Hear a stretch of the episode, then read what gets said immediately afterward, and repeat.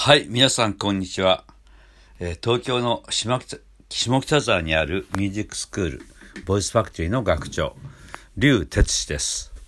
劉哲の部屋、それでは始めたいと思います。はい、えー今日は、えー日にちがあれですけど、あの、3月28日ですね。えーあの東京は、えー不要不急の外出を控えてくださいというね東京都知事の、えー小池百合子さんのそのお触れに合わせて私はですねもう、えー今日は土曜日ですけど明日もも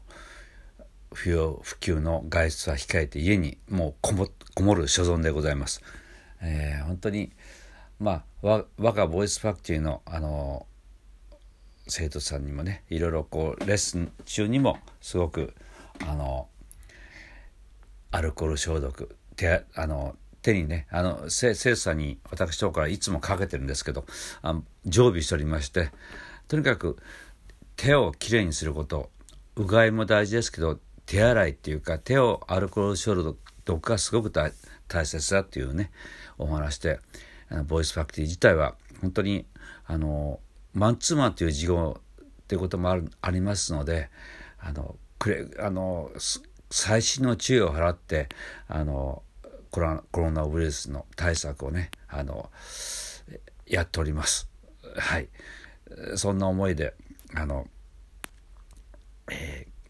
今日はですねあの前回もお話しした早見優さんに僕は楽曲を提供したっていうお話をしたんですけど、えーもうま今日はもう一人ね桑田靖子さんっていうねあのあのやっぱりその当時1980年代のアイドルだったんですけど、えーその当時彼女のアルバムに僕がね作曲したあの曲がありまして、えーそれがですねまああの YouTube って皆さんご存知だと思うんですけどあの何なんでしょうねあのすごくその現状がよくわからないですけど僕も。あのそういうその曲があの好きな方が投稿していたいただいてるんだと思うんですけど僕はその当時書いたあのアルバムの曲です。あの前回にお話した早見優ちゃんに書いた曲もあのシングルではなくてねアルバムの曲なんですけどいま、未だにこう YouTube にその当時の音源をアップしていただいてで今日お話しする桑田靖子さんっていうね、えー彼女に書いた曲があ前回もちょっとこのポッドキャストでもお話ししましたけど、えー実際そのあの YouTube にもねアップされてますんで、えーこのポッドキャストの説明欄の方に説明文のところにあのリンクを貼っときますので、えーぜひねお聞きいただければと思うんです。あの何と申し上げましょうかあの時代時代を超えてなんか今聞いても全然こう古臭くも感じないとまあ僕はじあの私自身が勝手に思ってることかもしれませんけどあの皆さんがどう思われるかっていうのもねぜひねあのお聞きしたいので私あのツイッターあのあとフェイスブックとかやっておりますんでフェイスブックはまああの本当にあの友達申請も全然あの受け付け受け付けておりますしあのツイッターも含めてねダイレクトメッセージもぜひあのお届けいただけると嬉しく存じます。えー今日はその桑田靖子さんのお話ですけど元気で出るテレビあのビートたけしさんがやってられた番組も出たと思いますと同時に最近もですねまあいろんなあの方たちのつながりの中でもうあのライブ活動もねあの精力的にやってらっしゃるみたいですけどその当時はもうあのレコーディング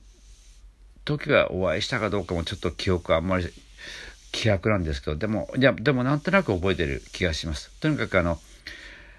私がもう30前後だったんだけどまだ10代後半ぐらいだったと思いますね。桑田靖子靖子様。でそういう思いであの皆さんにとにかくその当時僕もあのミュージシャン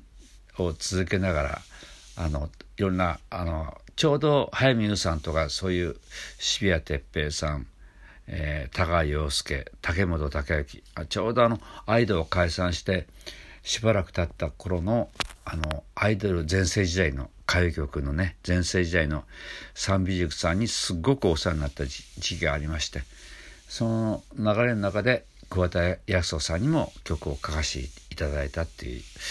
いきさつがございまして、えー、今日お話したかったのはあのリンクを貼り付きますのであのぜひあの聞いていただいてツイッター何でも構いませんのでご感想いただけると嬉しく思います。えー、リュウテスの日は今日はこれくらいにしておきます。それではまたお会いしましょう。